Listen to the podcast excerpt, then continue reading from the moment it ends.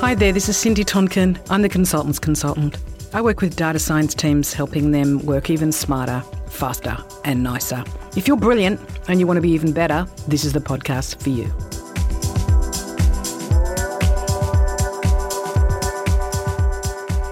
Today's podcast guest is Keegan O'Shea. He's cool, he's interesting, and he's the epitome of a smarter data person. In this podcast, which is the very first one I ever recorded, you'll hear about how the best data insights are sentences, how deep learning is like making beer, and the three types of things you say no to. If you want to know more about how to be a smarter data person, or if you just like Keegan, listen.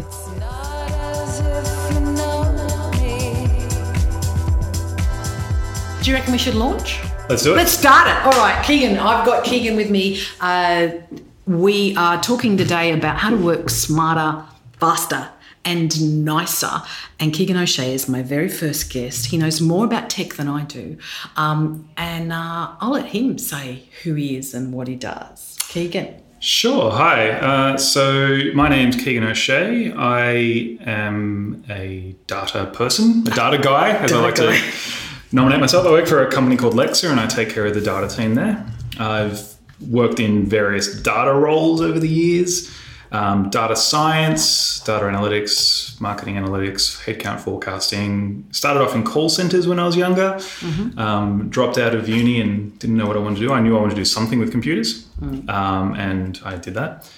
Uh, I realized I'm going backwards in time, and it's Benjamin Button the story. Uh, but uh, yeah, and um, I like doing. I like making data accessible to people who don't know what data is and how to use it. Right.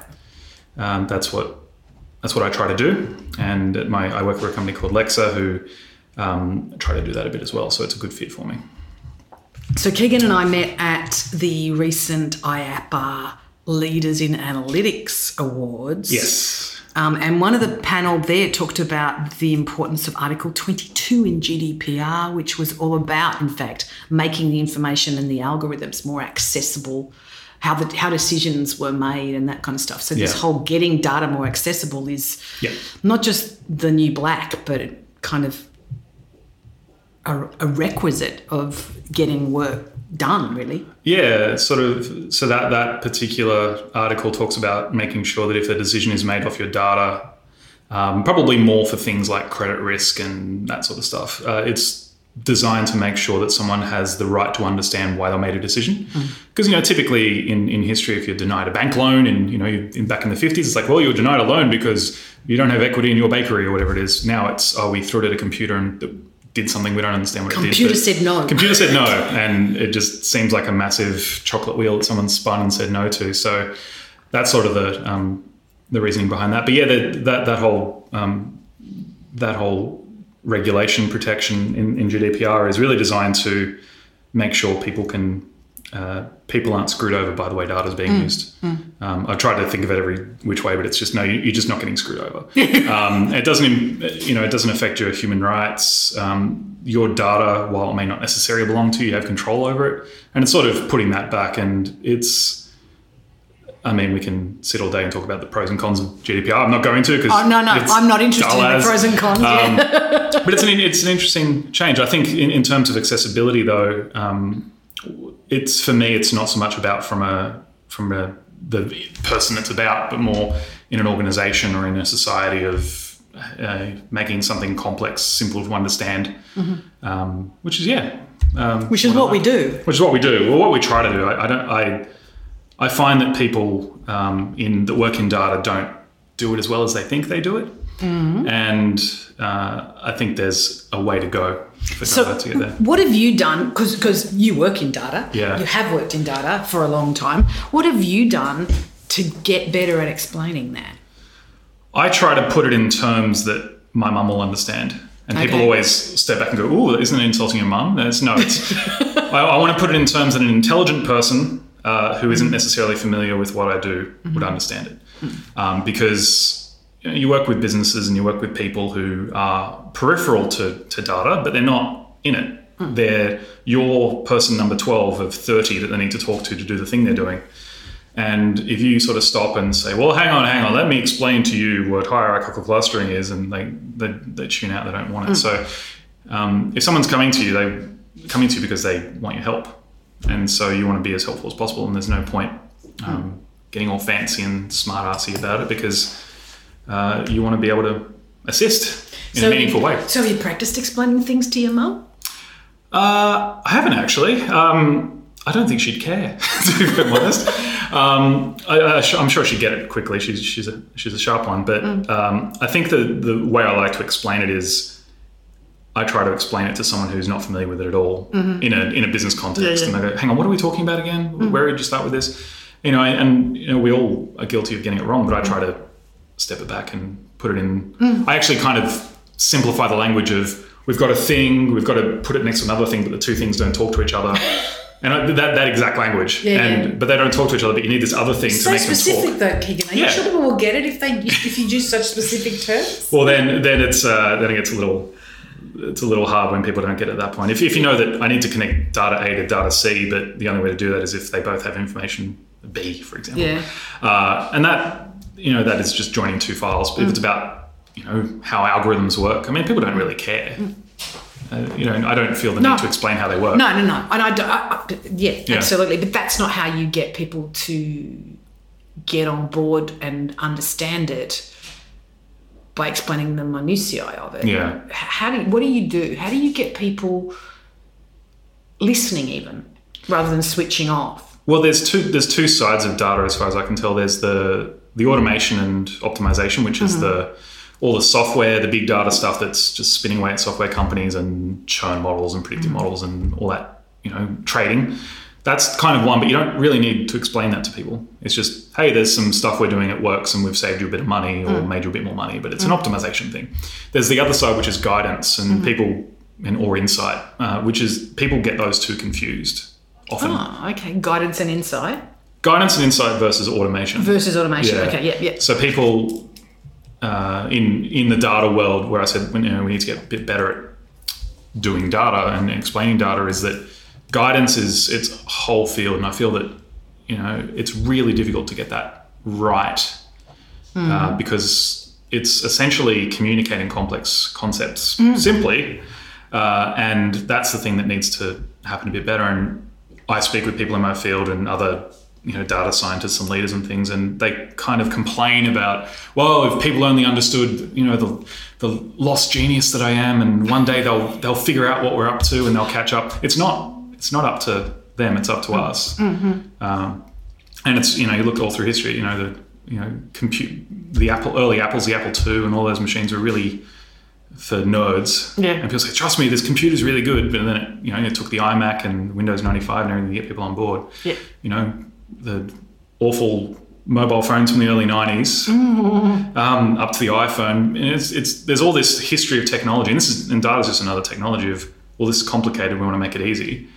Until there's a more structured way of making it more accessible, it's going to be really hard. Like the example there of explaining what Lexer does, um, that's sort of top line about a thing. If you're, Yeah, if you're using a metaphor to explain data, data is typically a detailed thing. And Yeah. a metaphor I've found is um, useful when you're speaking in, abstract terms. Yes. Let me explain how a car works. Yeah, yes. That sort of thing. Um, but it's not talking about the RPM or it's not talking about you know the specifics of speed and Absolutely. fuel, you Yeah, know, yeah. miles per gallon, that kind of thing. And that gets harder when you go down to a level of technical detail, which is what data storytelling is. Mm-hmm. You can't. There's no real emotive parallel to that. The- There's an emotive parallel to the conclusion. Mm-hmm. So if you say, "Oh, you you know your car gets uh, 700 kilometers per gallon," that's like a horse that never sleeps. you know, that's it, it would be Yeah. the conclusion that that is Yeah. very good. It gets you far, and you don't have to So is there? Tell, give me a give me your favourite data concept at the moment. and Let's see if we can find a metaphor for it. Uh, I think my favorite concept at the moment that I'm still trying to wrap my head around is uh, sort of this concept of deep learning. Yes. Uh, so it's not really that new, but the way it's being applied is is quite new um, in terms that it's taking something that's been around for ages and putting it in new interesting applications like image, image recognition and things like that. Uh, and I feel that the as someone who's had a background in, in building models and data, you know, I'm pretty well equipped to understand it. It took me a while to really get how it worked. Uh, and I think the way I've kind of landed on is you, you know, I think that if I just think of it as a set of pipes, You know, Right. you got water coming in at different levels, and you kind of keep tweaking the pressure of each of the valves until you get the right mix of water or beer or whatever. I'm sure there's a great. Mm-hmm. Beer. Sure it's a great it's beer yeah. metaphor here. Yeah, so we've got we've got you know the hops, uh, the barley, yeast, everything else, water coming through. You're calibrating how much comes through, and then you Mm-hmm. taste it, and you oh, it's not quite right. Let's turn this one up, and you randomize the how much is coming through, and then at the end of it, you get to a point where like actually I think this is quite good, but you've got several valves and different layers, Mm-hmm. and you constantly have to constantly keep and checking. It's not and you're a turning the well. Let's get the hops and barley is coming together. Let's let's tweak down the hops and barley, but the straight hops will turn up, and yeah. Let's so put a little bit all- of ginger in just yeah. for spice. and it and it optimizes based on really quick feedback loops of, Mm-hmm. of getting that that working. And I think that um, I haven't thought about it like that, but I think that um, I love it when you think about something new on my podcast. Yeah. You heard it here first, ladies and gentlemen. um, I think the interesting thing there though is um, okay, well, what does that you know what does that mean for me? And I think that's the thing that you know you can explain how models work and, Mm. and everything, but it's like okay, well, why would I use this over gut feel? right. Yeah, yeah. and it's well it'll be cheaper and that's and that's often what people don't hear it's either going to be cheaper or it's going to Yeah. um, make you more money or Yeah. whatever it might be Because the decision makers have to make a decision based on Yeah. some kind of criteria. And yes, we need this kind of deep learning to run our thing. yeah Our things. Is that technical term again? that's a thing yeah and it's about how much, you know, do I need 17 people thinking about it or can I just have one person who regulates the, the hops yeah beer? yeah Um, it also depends who, you just, who you're explaining it to, I imagine. yeah i mean it it's really good to assume you don't assume the person you're speaking to knows more than they're letting on um, when i was younger i uh, I used to work in call centers, as I said, and Mm. I was on the phone with someone, and I was what 19 or something like that. So you And were I- very wise. Very, very wise. I knew everything. Um, and I was talking to this guy, and he was having a, a very particular issue starting up his computer or something. And I, I put the guy on hold, and you know, being an angry 19 year old, uh, hung up. And I thought, oh, this guy's a bit of an idiot. I had to, had to think about it. And then I looked at his name, and he was a doctor. He was Doctor something or other. He had his own practice, and I thought, well. This guy's clearly more educated than I am. He has his own field of study. He was like a cardiologist or something. Yeah. I thought, he's not an idiot. He just doesn't know about this thing. yeah. Um, and that that's one of those lessons that I, I Yeah, yeah. I've, I've you kept with me. Like, thank God you learned it thank at God, 19. thank God I learned it at 19. Yeah. There's, there's a lot of people I've, I've, I've encountered over the years who never learned that lesson. Yeah. Um, and I think that that was important to, to never assume something about the audience. Because well, exactly. Because if you take it in the other time, I, I'm always uh, when I go to my GP and she refers me to a specialist. Part of it is she makes decisions on whether the person's a nice person or not. Mm. But I then give come back and give her granularity on that. Was like, yeah, nice person, but treated me like an idiot. Yeah. Not going back. Um, versus uh, yes. Yeah. They assumed I had my own level of intelligence and expertise. Yeah. It just wasn't in, you know, Yeah. dermatology. So, you know, they at least treated me like a human. Yeah. Um, because I mean, I'm sure you have this experience of, uh, I'm going to say, I'm just going to say it. I've always been like the smartest kid in the room. Like at school, I was always the smartest kid in the room, right? Yeah. And you probably had a similar experience or being one of the smart kids in the room. Um, and Probably not as smart as I thought I was, but yeah. well, no, absolutely. well, because you're not 19 anymore. yeah, exactly. Uh, when you were 19, that was your peak Oh, smartness. uh, yeah, exactly. Um, and that there's a certain impatience that I have when I'm being treated like I have no education, no understanding. So someone Yeah. trots out a metaphor that's kind of like, well, yeah, I get that the heart is a pump. Yeah. Give me more than that because you know I can handle it. But I don't, I don't think anyone likes being condescended to, and it just No. it, depends at what level condensate, con, conde- not condensation, condensation kicks in. Condensation. That's back to the beer Yeah, metaphor. yeah. Well, it's, it's all dripping into the water. That's what's making it sweet. Um, yeah, and I, I think people don't like being spoken down to, but I think there's a qualifying point of uh, you got to get a read of the person if you're Mm. explaining something to them, and you can tell they're going, "Yes, I know all of this." Mm. Um, you, you can. I've seen it happen where someone's. Uh, I've I've been looking to present a, a scatter plot to someone at a, a senior executive in a meeting once, uh, and uh, the manager at the time says, "Do you think do you think uh, the the audience can understand this?" And uh, my boss at the time and I thought about it and thought, well, you know, the, this executive did study quantitative um, theory at a, an Ivy League school in the US. I think they can understand scatter plot with a Yeah, yeah. trend line through it. Um, but there are other people who may not. who Yeah. might be, you know, might have a background in law. So how did you approach that? I just presented it and went Oh, because you assumed that that person. I assumed that person. Went, I mean, So it wasn't a wider. It wasn't like five people in a room. It's just one No. person. Okay. Um, and I think if it, if it were five people, for example, um, you would say, look, here is a trained bid. You know, if you're in a position where you're presenting, say, a PowerPoint presentation, you present the numbers where the numbers are relevant. But if you say, you don't have to, like, I think the best data insights are just sentences. If you can't, you Oh, now that's a that's a nice that's a tweetable thing. Say that. Yeah. Say more. Well, I mean, if, if, if you could say it in a text message, um, explain something in text message, that's insightful. Because if, if you want something to be insightful, um, it needs to be easily understood and impactful. Wow. so. that's a really good insight on insight. I I'm mean, excited. number numbers good, but I think if you're like the, the company I used to work for, if I I presented an insight that I uh, thought was was reasonably interesting, Mm-hmm. it was um, X percent of people buy these products, Mm-hmm. uh, a, version of that, uh, and I heard that fed back to me for years. Mm.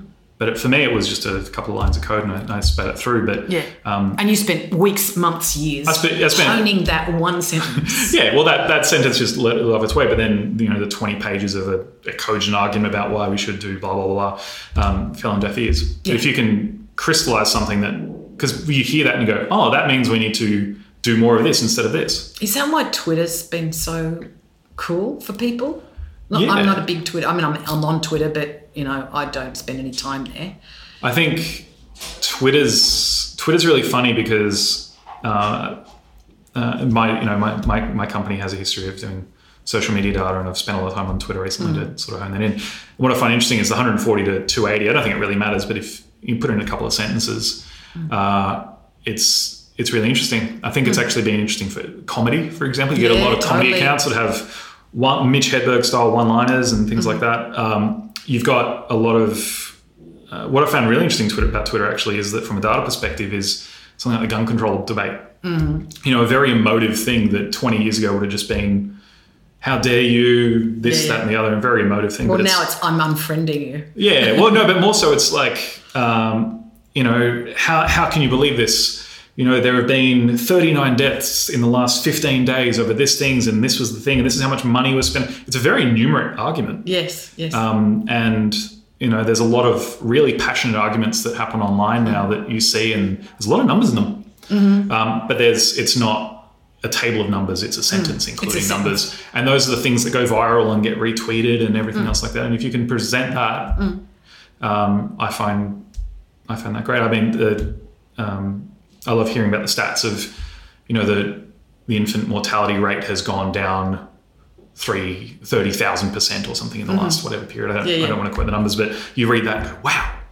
You read that sentence, you just sort of pause. yeah, exactly. Yeah. And so it's one number. It's just one number in context. context. Yeah. Um, and it's more useful if it means the audience can do something about it, Mm. or if it, um, unfortunately, it can be used to, you know, satisfy bias and go, oh, yeah, well, cool, he's going to put this in my back pocket. Well, they do say a biro can be used to commit murder, or a biro can be used to write poetry, inspiring millions. So it's Yeah. every tool has Yeah. it's up and down. Yeah, yeah. Exactly. One of my pet projects Hmm. is I've been developing a series of workshops, essentially, uh, and resources around how do we say no nicely. So Hmm. my experience uh, in corporate data analytics people with data, corporate data analytics people and insights people is that have to say a no to a lot of things. Sometimes it's just because this is a stupid idea. Yeah. It's a waste of our time. Um, but also it's because sometimes it's because well, we just don't have the resources to do this. Yeah. Um, what experience do you have with saying no to clients or stakeholders or life? Yeah, I think there's, I kind of put it in three categories. So you've got, Ooh. yeah, um, I, I, because because I've had to do this so much, I Yeah, thought yeah. about it. Um, there's saying no because someone's just trying to palm off work. Yeah. and it's simply something they can do themselves that they can't do, and that that is very simple. Of no, you do it, Mm-hmm. Yeah. um, and it becomes very clear Yeah. um, if someone is just palming off something. Can And that would be someone in your the same team as you or No, not necessarily. It's just, No? hey, can you? I had an example a few years ago where someone said, hey, uh, I've got an Excel spreadsheet or something. Can you, uh, not can you help me to do this? And like, Yeah. can you tidy this up so I can put in a report? no. It's called Google. Go Thank figure you. it out. yeah, yeah. Um, but that's that's a separate need. I think there's then there's the, the other two issues. There's the capacity problem, Yeah. and then there's the um, importance problem. And so if you Yeah. have, um, you know, I don't have capacity to do something, that's just a resourcing Mm-hmm. thing, and then you can kind of go, well, I w- yes, but when Yes. I can't do it by that time, convince me that it's more important than these other things. Yes. Yeah. Um, like the brief's good, it's a good thing to do, but it's not necessarily the most important Mm. thing. I think the last one, uh, which is the most interesting one, is someone who will give you a brief saying, um, "Give me this. I want to know this number." Yeah. Yes, and we can do it a better way. Yeah, yeah. Um, you know that stand-up comedy is a great um, routine, as you, Yes. you, you- yes you seem to know. the- the yes into and. into the whole improv. Yes and. the whole yes. yes and you're not saying yes but or no but you're saying yes and we can reach the same outcome by doing it this way instead Yes. oh yeah that's fine because people are often asking questions because they think they know the outcome they think that hey can you give me this number Can you prove to me that my my hypothesis is correct? Yeah. Yes, an entire PhD would do that. exactly but sometimes sometimes it's we heard this we've got some research got some backing up can you validate and sometimes that's that's fine Mm. Yeah, yeah. um, and a lot of data people kind of look down their nose at it and go well it's you know that's just a simple query the technical requirement for me to do that is it's beneath me or whatever My brain is much bigger yeah than that. yeah and Yes. I, I think that's that really i think that more than anything else that does data people a disservice because it means i could help you but i think i'm better than you Yes. and i really don't like that Which comes back to that condescension theme. So Yeah. we've got a theme of condescension coming out. I just don't. I, I've, and it's not. It's not necessarily in my, um, uh, not in my recent experiences. And years of working with technical people. You know, working for call centers, IT people. You know, 15, 20 years, even friends.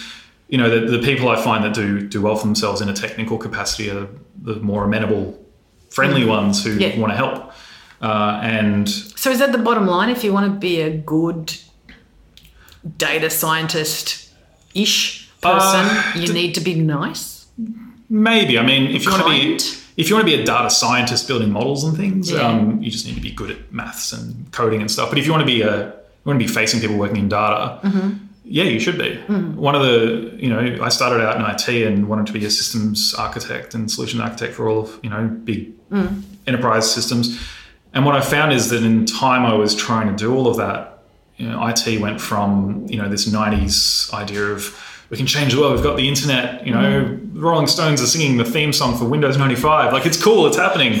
and then it kind of went down to you know the pathway of support tickets and IT is a cost center, and mm. no will say no until you fund it, and it became a lot less creative. Um, and I worry that if data people aren't more collaborative with you know marketers or strategy or you know business or whatever it might be, uh, they'll they'll be forced down the same road of well, it's the cost. We have to do da- data. We know we have to do data. It's the cost of doing business, um, and there will be prioritization discussion and blah blah blah. blah. But but if it's no, let's work with you to solve your problems. Yeah. Um, I think that works a lot better. So, so saying no to someone because of the the project is important and it needs to be better.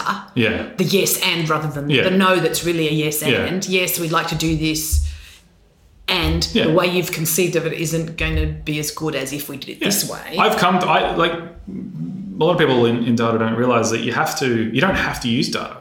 Hmm. Like you could get by. Like businesses around the world, some of the biggest businesses in the world get by without any data. All right, who gets by with that data? Come on, Oh, I don't want to say that in case they end up coming to client. um, there, there are Are there industries that don't rely too much on data?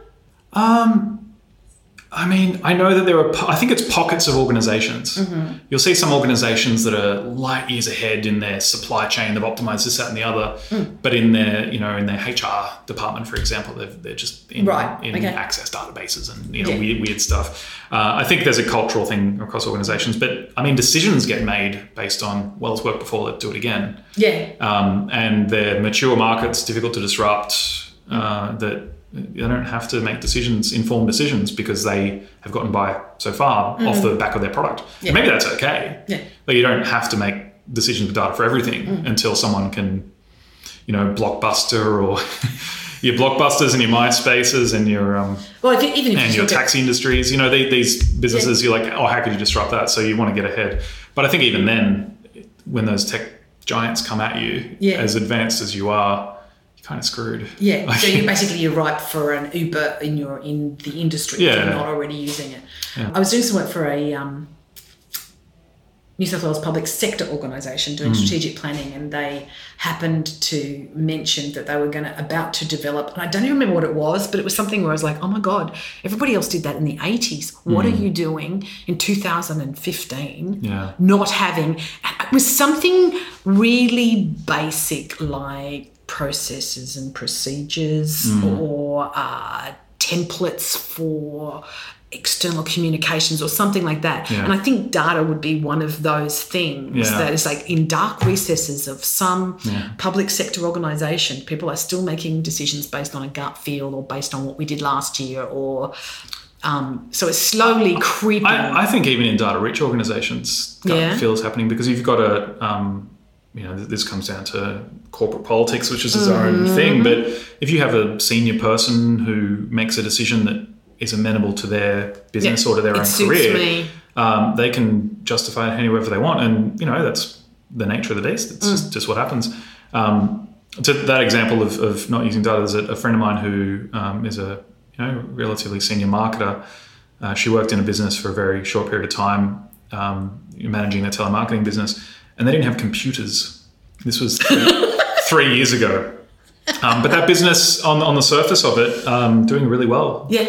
Um, it- I think it comes down to uh, um, what value, you know, a lot of data people think, well, we can change the world and, um, you know, everything's possible with us. It's, well, some things, you know, not everything. Yeah, yeah, Um, exactly. You know, IT didn't solve everything. We still have to communicate face to face. We still have to, um, you know, teleconferencing still doesn't work. You know, we still use telephony. So um, I think it's um, data will slowly chip away at It's things. stuff. Yeah, Yeah, and yeah. stuff. But I mean, you know, biases still exist. Mm. You can get all the information you want. There's a lot of research out there saying even if you get presented irrefutable facts, you'll just knock it back. So Yeah. um, You just con- confirm you in the beliefs you.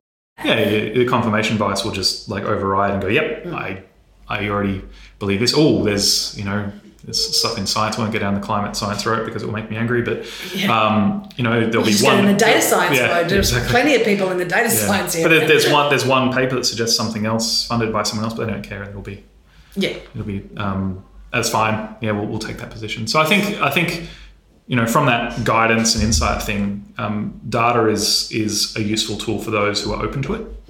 Um, but it's up to the data people to be able to communicate it in a way that you know if you've got advocates. Let's let's you know work with those people to figure out how would you like to interpret this information. I don't need a 20 page deck or a dashboard of whatever. I, I just need you to tell me what to do. Oh, great. We have that established relationship because you know I understand your business or whatever and that sort of thing. But that um, that only scales so far because that requires humans interpreting data, talking to other humans, and you know I think data and software then has a part to play in sharing information and having a common language. And, and that. bottom line, humans are irrational. So I try to be in the office um, near Central at um, 7.30, 8 o'clock. Um, and my most productive time is from then till about midday. So what, what's the first thing you do when you hit your desk? Um, open laptop, plug it in, then go make myself a coffee. nice. Um, I we have internal workflow tools at my company. One called Asana, which is like a yeah, planning tool. planning tool, tick boxes.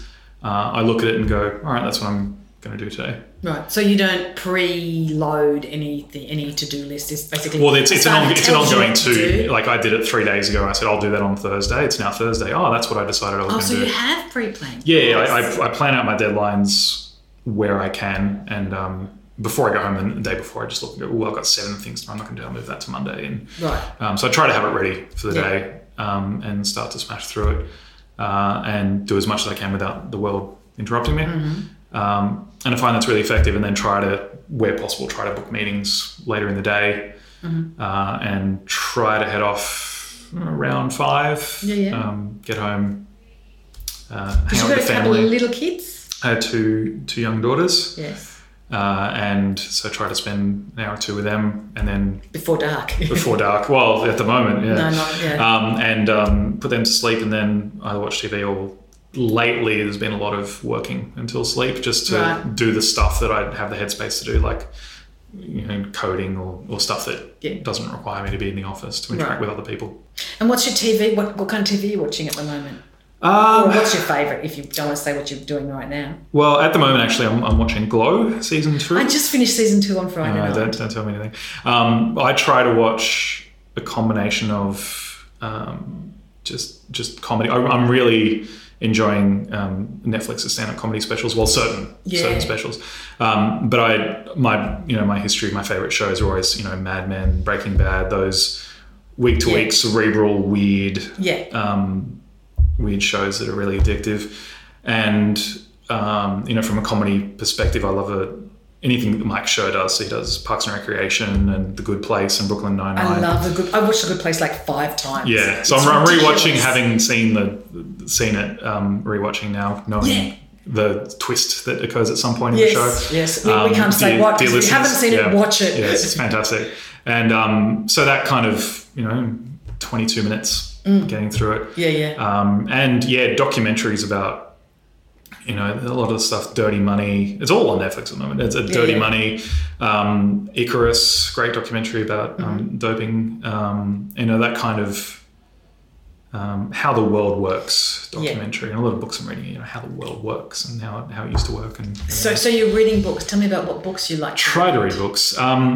Or podcasts. Whichever. Maybe you listen to podcasts. I listen to podcasts. I listen to podcasts and books. I try to consume. I call like my, tw- you know, I'm not that big on Twitter, but my Twitter bio is avid human. Avid I, I like I like taking in, you know, music, movies, books, Mm-hmm. TV, music, just just all of it. Um, books uh, have a history of reading all sorts of stuff. Um, lately, I've been reading um, books about sort of the history of humanity, but not from a sort of a future-looking perspective. So Yeah. Jared Diamond's Guns, Germs, Steel, Yuval Right. Harari's Homo Deus, and recently finished um, Steven Pinker's Enlightenment Now. Right. And it's all about this is everything that's happened in history. This is where we are now, and this is yeah, the result of Like that he's not ambitious at all. That guy. yeah, yeah. Uh, but it's all it's all kind of um, we have progressed through the history of time for these reasons, and this is what's promising for the future. And it's kind of dispelling a lot of myths around,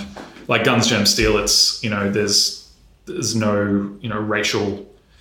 Uh, there's nothing about race that dictates superiorness or whatever you know um, uh, eugenic argument there is. It's, it's kind of the sense that well you know geography and interaction and the Eurasian continent they were next to each other at the right temperature and they shared stuff and so they were able to get advanced and um, the thing I really liked of those of those books one, I, one of the concepts I liked that was relevant to my work was um, uh, Homo Deus, Yuval Harari's book about this is the history of going from Homo sapiens to creating things, and we've kind of evolved beyond Homo sapiens. And he kind of talks about data at the end of it in a really fascinating way. He talks about um, uh, the idea that all of society is information processing systems. So you know, um, churches. Also, we're a metaphor for data. Yeah, yeah. and so, you know, a, a church is a centralized um, uh, data processing system, whereas a democracy is a decentralized because you're sharing information and, you know, an autocratic leader is centralized. And the idea is that as time goes on, um, all it is is sharing information. It's, I'm telling you a story. My story is that this $20 note will give you four coffees. Yeah. Um, it's just a story we tell each other, and we all agree in this social contract that it's mm-hmm. valuable. And what he sort of argued is that as time goes on, we're getting more and more connected, and all the data is getting more and more valuable. And so, but the barriers to that are, you know, people not accepting information. So I thought that was really interesting, and it's mm. kind of saying that as time goes on, the value of a thing in future. Mm. You know, kind of speaking of the history of utilitarianism and stuff, is that Yeah. you know the, the value of something is how much data it outputs, um, which I don't necessarily agree with, but um, Does that make me more valuable if I tell more stories? I think if you just stand outside and yell a bit, it'll be great. It'll be really Oh, useful. okay, great. I've got a soapbox. Yeah, Should be exactly. fine. I'll go down to the domains. But if something if something spits out information, it's it's useful. So Yeah. um, you know, Wikipedia is really useful. Yeah. Um, whereas a rock um, may not be. No, but rock and roll. Rock and roll is is is, is an information distribution system that sends So out certain waves. You're also a keen music listener. You can't live without music. You told me. Tell me more. About Yeah. that. Um, I don't like. I, I realize it's not necessarily music. It's I don't like silence. Yeah. silence is deafening, and I, I think I, I do love music, um, and I think that uh, I love music. It's you know my my family my mum's side of the family is very Mm-hmm. You into music. My dad's into music. Do you play music? Like, are you a musician who plays an instrument? Yeah, I um, when I was younger, I was in bands around around town. Mm-hmm. Really? How cool! Yeah, cooler than it sounds. Um, and um, yeah, played. Um, Unless you were the played drummer. guitar. Were you the drummer? No, I was the I was the the um, control freak singer guitarist. Nice. Um, and it, I in the band with um, all, a few of the bands actually with my um, my now partner, Mm-hmm. um, which is how we met each other. And um, I still make music now um, under the name Street Hawkers. Check us out on SoundCloud. Street hawkers. Um, and it's um, yeah, it's really just me on my laptop when my kids are asleep and I don't want to look at work anymore. It's just um, um, so you write songs? it's more it's it's less structured than that, but yeah. Yeah, it's, it's create more depth. I create, I create Music. soundscapes. Right. Um, yeah, Alright. there, there, there are songs, and record recording is, is more my preference. I, I never enjoyed live performance really, Mm-hmm. outside of when it was at a cool venue or whatever it might be. Um, but yeah, the music production and audio editing and engineering. what was it that you didn't enjoy about live performance? Crowd sizes usually. Right, not, Um, not big enough or too big. I, I, I, I wish I had the luxury of Getting an audience is the hard. Getting an audience was hard, and I think that you know you, you rehearse for weeks and then you play a show and there's twelve people in the audience. It's it's somewhat disheartening. Mm. Um, but I mean, it's still it was all fun. I Yeah. mean, there was no.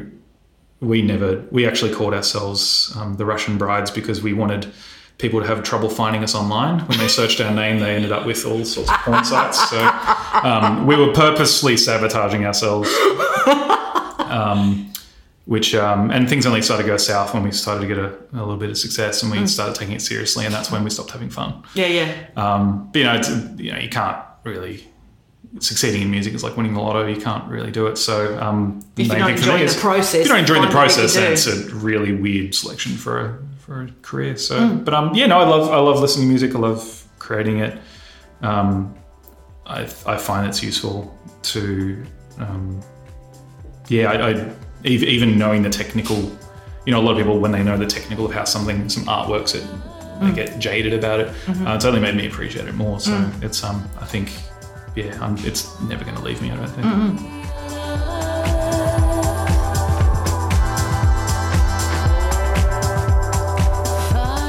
This is Cindy Tonkin. I'm the consultant's consultant, and you've been listening to Smarter Data People. This is part of what I do to understand how it is that data scientists can be more effective in the workplace, smarter, faster, and nicer. And if you have a team and you're finding them harder to manage than they could be, if you're constantly trying to squeeze more out of your budget and out of their time, and if you've got stakeholders or they've got stakeholders who are less than happy sometimes, maybe a lot more than sometimes, it can be really annoying and it can make you feel incompetent.